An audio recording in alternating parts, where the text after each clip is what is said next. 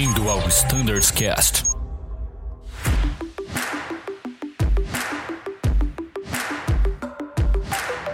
Buenas, pessoal que nos escuta no StandardsCast, sejam bem-vindos a mais um episódio. Estamos começando mais um episódio do nosso StandardsCast, nosso podcast direcionado aos pilotos da Azul. E hoje com um tema muito legal, muito esperado, aguardado aí por todos nós na nossa operação, vamos falar de iSaBriefing. Nosso aplicativo aí que vai tornar a nossa operação paperless, acho que dá para falar assim, né?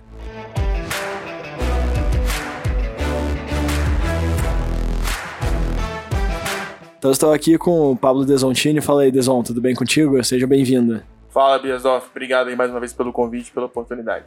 Estamos aqui com o PO, né, com o líder do projeto do iSaBriefing, com o Gabriel. Gabriel, seja bem-vindo, tudo bem? Tudo bom? Obrigado, pessoal. Obrigado pela oportunidade. Conversar um pouquinho e falar de como que tá nosso projeto. Maravilha. Bom, pessoal, então o assunto é iSaBriefing. Vamos falar do aplicativo. Então vamos trazer um background aí pro pessoal. Como é que começou o projeto? Como é que foi dada a largada aí para essa ideia aí que vai facilitar aí muito a nossa operação aí e o tão sonhado paperless ainda. Né? Com certeza, Bias. É importante a gente falar, né, que esse projeto é muito bacana. É um sonho antigo aí, né, do time de operações de voo, né, é um projeto que faz parte da empresa.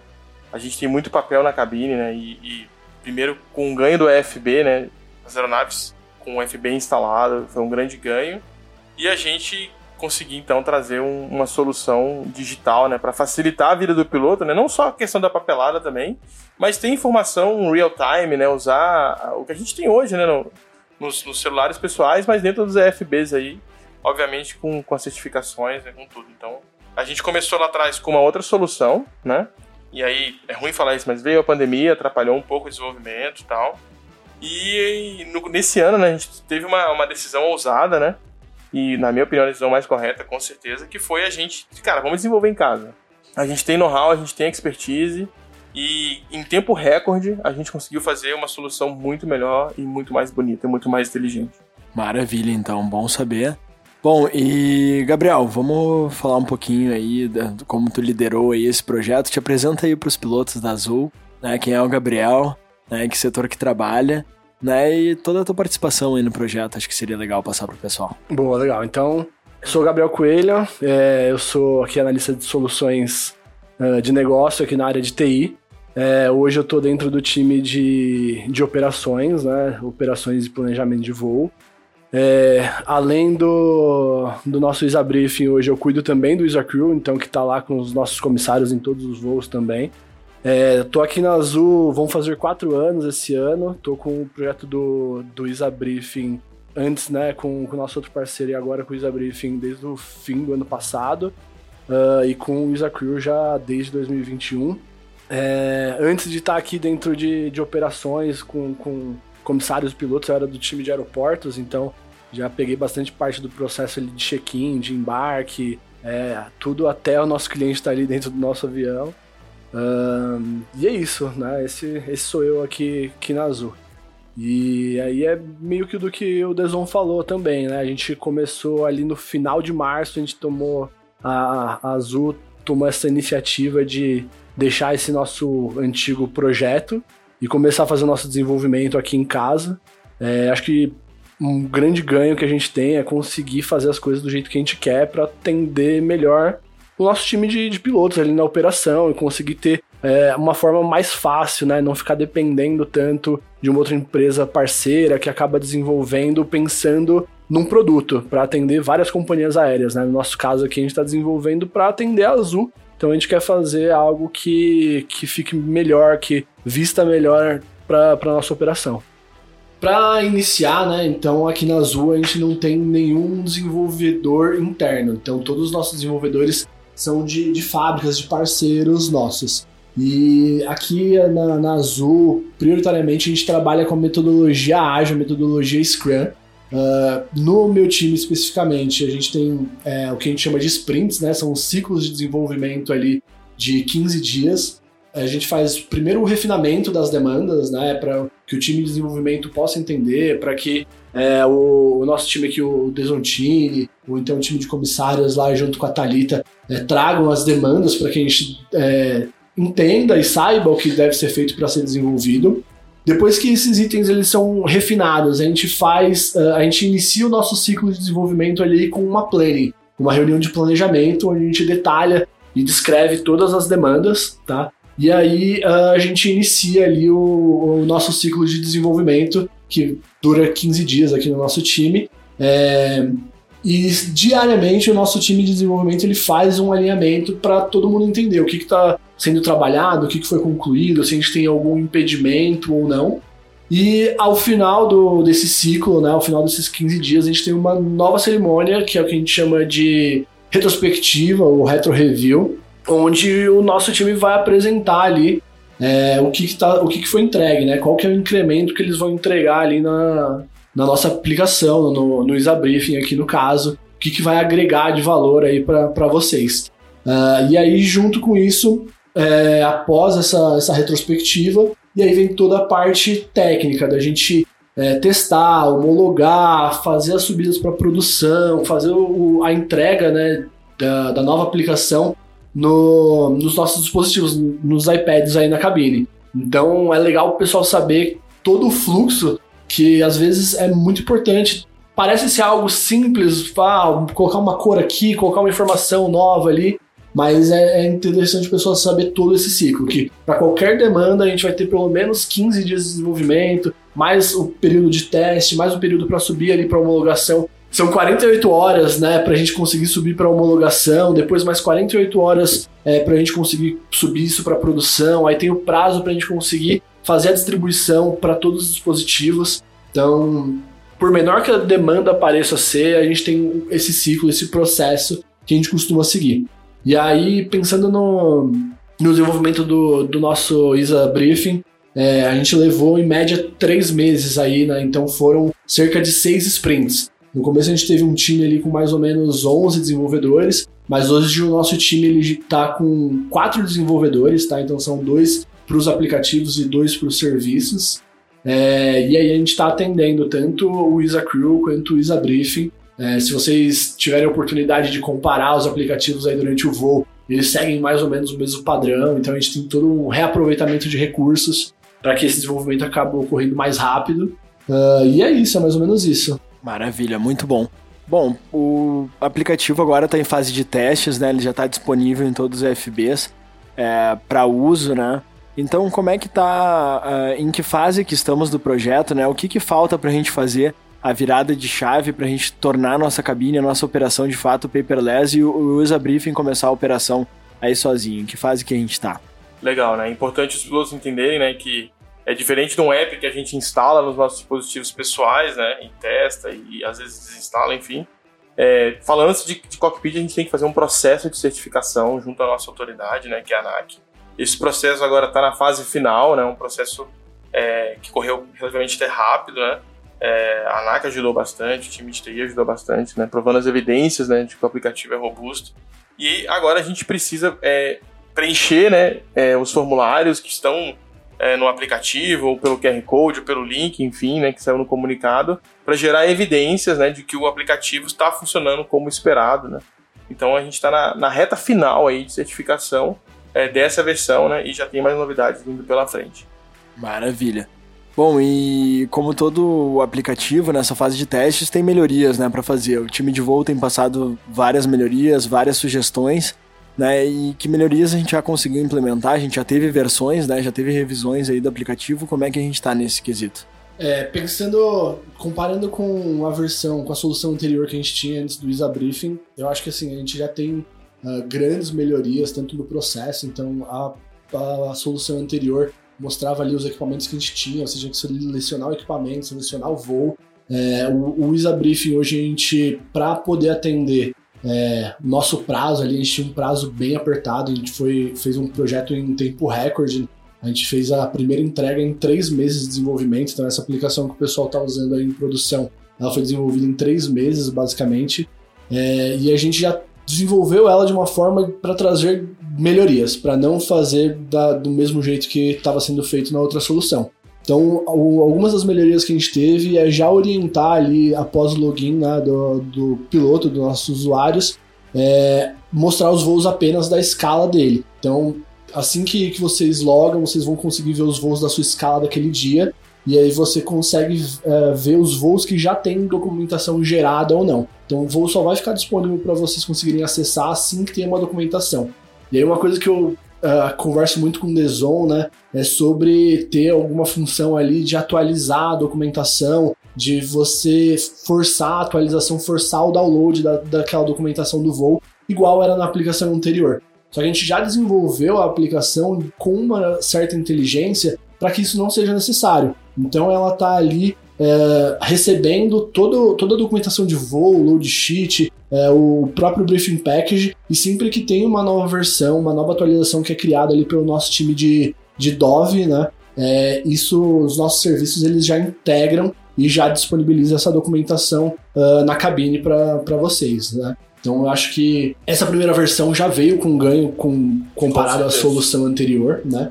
E eu acho que é legal também a gente falar um pouco sobre o projeto, né? Então, como que funcionou o projeto? Um projeto que veio um pouco diferente, né? Sim. Como a gente falou, a gente desenvolveu ele em 3 meses. Normalmente não é um prazo comum de um projeto aqui na Azul, as coisas costumam demorar um pouco mais de tempo, até porque a gente precisa refinar mais, saber certinho a solução que a gente precisa desenvolver e não ter gaps, né? E a gente já tinha uma base ali, a gente já tinha conseguido com a solução anterior ter uma expertise.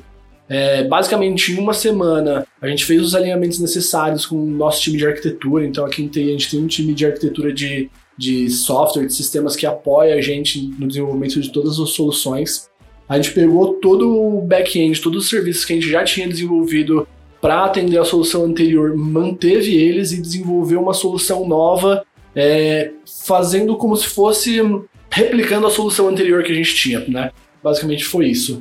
E aí a gente começou, depois de uma semana ali de planejamento, a gente fechou o time.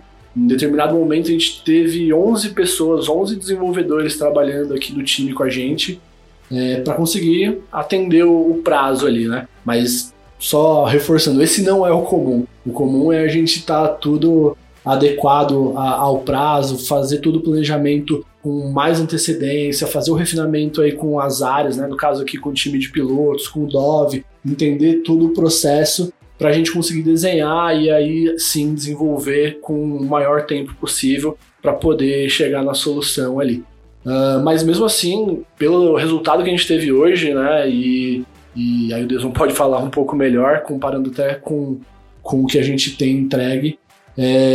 Foi uma entrega muito consistente. A gente teve alguns problemas, né, principalmente nos serviços recentemente, mas a gente conseguiu adequar e a solução ela tá atendendo aí muito bem ao que ela veio para essa primeira versão, né? Com certeza, Gabriel. Acho que no tempo que a gente teve, né, para desenvolver o aplicativo, né, foi uma conquista muito grande. O aplicativo, como eu falo aqui dentro, né, ele já nasceu com soluções mais inteligentes do que a solução anterior. E tem muitas soluções mais virão, né? A gente vai falar um pouquinho disso aqui para frente, né, antes de concluir o podcast. E o visual do aplicativo, né, ficou muito bonito. Então, assim, é uma coisa que veio para ficar, né? E, cara, eu acho que é uma solução que a gente vai usar aí pro resto da vida, com certeza. Maravilha. Bom, então, que novidades são essas? O que está por vir aí? Acredito que tem bastante coisa pra gente falar, né? Nessa semana a gente está lançando uma versão nova, aí a segunda versão já do aplicativo. A gente já está trazendo um menu novo ali de clima, dados do horário do pouso, horário da decolagem, que eram todos manuais. A gente está automatizando, então isso vai ser integrado direto pelo Akers quando a gente decolar e pousar, quando tiver conexão de internet, esses dados serão replicados ali no aplicativo. Isso já para essa versão que a gente está subindo agora. Lembrando que a gente está gravando no dia... Hoje é dia 12, né? 12 de setembro. 12 de setembro, isso. E aí a gente tem algumas outras melhorias já para a próxima versão, que a gente está programando lançar aí mais ou menos para o final ali de novembro, pro mês de novembro, que vai trazer também dados de combustível, o Navigation Log ali já vai estar sendo preenchido de forma automática pelo GPS, então tem algumas melhorias que a gente vai ter também. Eu acredito que, aí o Deson pode falar um pouco melhor, mas na solução como um todo, a gente também planeja homologar junto com a ANAC a load sheet, né? Um processo que a gente precisa alterar aqui dentro de casa primeiro, né, Lesão, para conseguir certificar com a ANAC. E também, futuramente, a gente ter também um diário de bordo digital, um diário de bordo onde a gente lança ali as etapas, os dados da tripulação, os dados de combustível, descanso e tudo mais, tá? Então, a gente futuramente pretende trazer isso também. Depois vou deixar você falar um pouco mais aí, Deson, só das fases que a gente deve passar. Provavelmente é a mesma coisa com a ANAC, né? Mas... Fora isso também, a gente quer criar uma experiência mais completa ali, principalmente para o copiloto, né?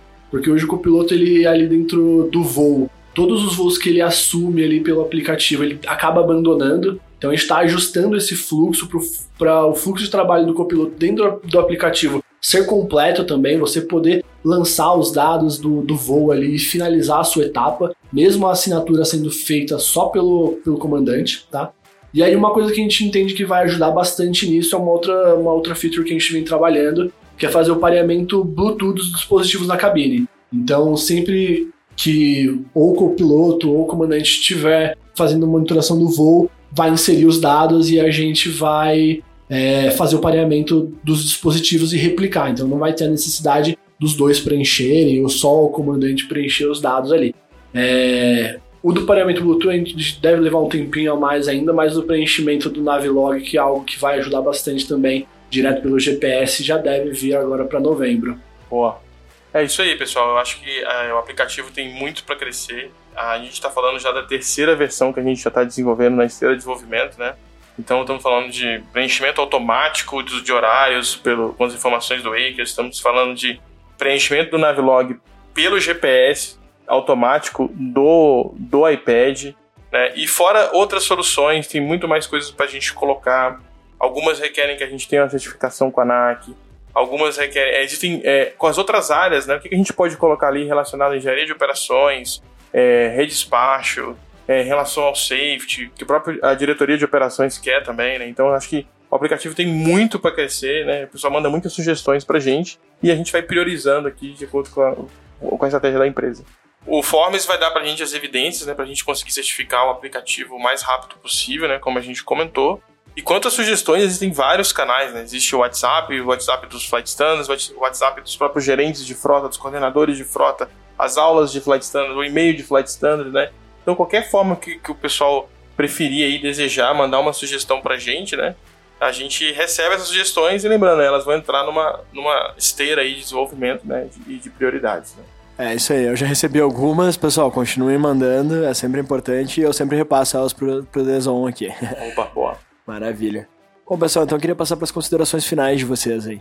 Pô, eu gostaria de agradecer, né, o Gabriel, né, e o time dele, o time todo que fez esse desenvolvimento, eu reitero aqui, em tempo recorde, né, de uma solução super inteligente. A gente deve lançar hoje a segunda versão já estamos trabalhando na terceira versão. Né? Então é um trabalho assim, que realmente de time, né? Com o espírito da Azul. E a gente conta que os pilotos utilizem o aplicativo. Nesse momento a gente vai certificar apenas o Briefing Package. Mas lembrando, assim que o Briefing Package tiver certificado, não vai ter mais papel na cabine. Então isso a não ser no caso de contingência, né? Então isso é muito importante que o pessoal utilize, se familiarize com a solução, né? E aí, Gabriel, vou deixar uma pergunta para você, que é uma pergunta que eu recebo bastante. Quando que os pilotos vão poder usar o iSaBriefing nos seus dispositivos pessoais? Bom, legal. Realmente o Deson sempre me pergunta muito, isso é bem cobrado, né? A gente está trabalhando numa solução para que todo mundo possa acessar o iSaBriefing nos seus dispositivos pessoais. A única coisa que a gente precisa é fazer alguns alinhamentos ali, principalmente no sentido de segurança, envolvendo o nosso time de segurança, porque os dados que a gente tem hoje, né, dados de voo, tem que ter algum cuidado específico, tá? E aí, além disso, a gente tem que também ter um cuidado de garantir que quando vocês acessem a documentação do seu dispositivo pessoal, não seja possível fazer nenhum preenchimento de dado do voo, né? Até para que a gente não tenha nenhuma restrição ali junto com a ANAC, porque o ideal seria que a documentação fosse preenchida ali durante o voo, dentro da cabine mesmo. E aí a ideia é que a gente consiga fazer esses alinhamentos, tanto com o ANAC, pensando no processo, quanto com o nosso time de segurança, para que a solução venha da melhor forma possível, para que vocês consigam fazer o briefing de forma antecipada, no caminho até o aeroporto e tudo mais, mas que também, pensando na questão de segurança, não impacte a usabilidade ali na cabine. Então a gente sabe que essa questão de segurança é bem restritiva. Então, dependendo da solução que a gente tiver que implementar para que vocês possam ter um dispositivo, se isso vai afetar ou não a usabilidade ali dentro da cabine. A gente está tentando medir aqui a melhor solução para que todo mundo consiga acessar brevemente aí nos seus próprios dispositivos. Maravilha, então. Bom, pessoal, então eu queria parabenizar vocês pelo projeto. Esse projeto vai mudar aí com certeza significativamente a nossa operação, facilitando muito. E é muito legal também saber que todo esse esforço que vocês estão tendo aí, tempo recorde, está sendo recompensado dentro da nossa operação aí também. Então, pessoal, parabéns pelo projeto, agradeço a participação de vocês aqui no StandardsCast e a casa está aberta aqui quando quiserem voltar.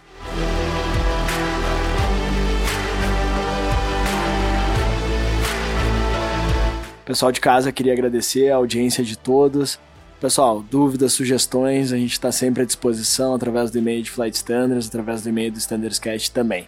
Grande abraço a todos e bons voos.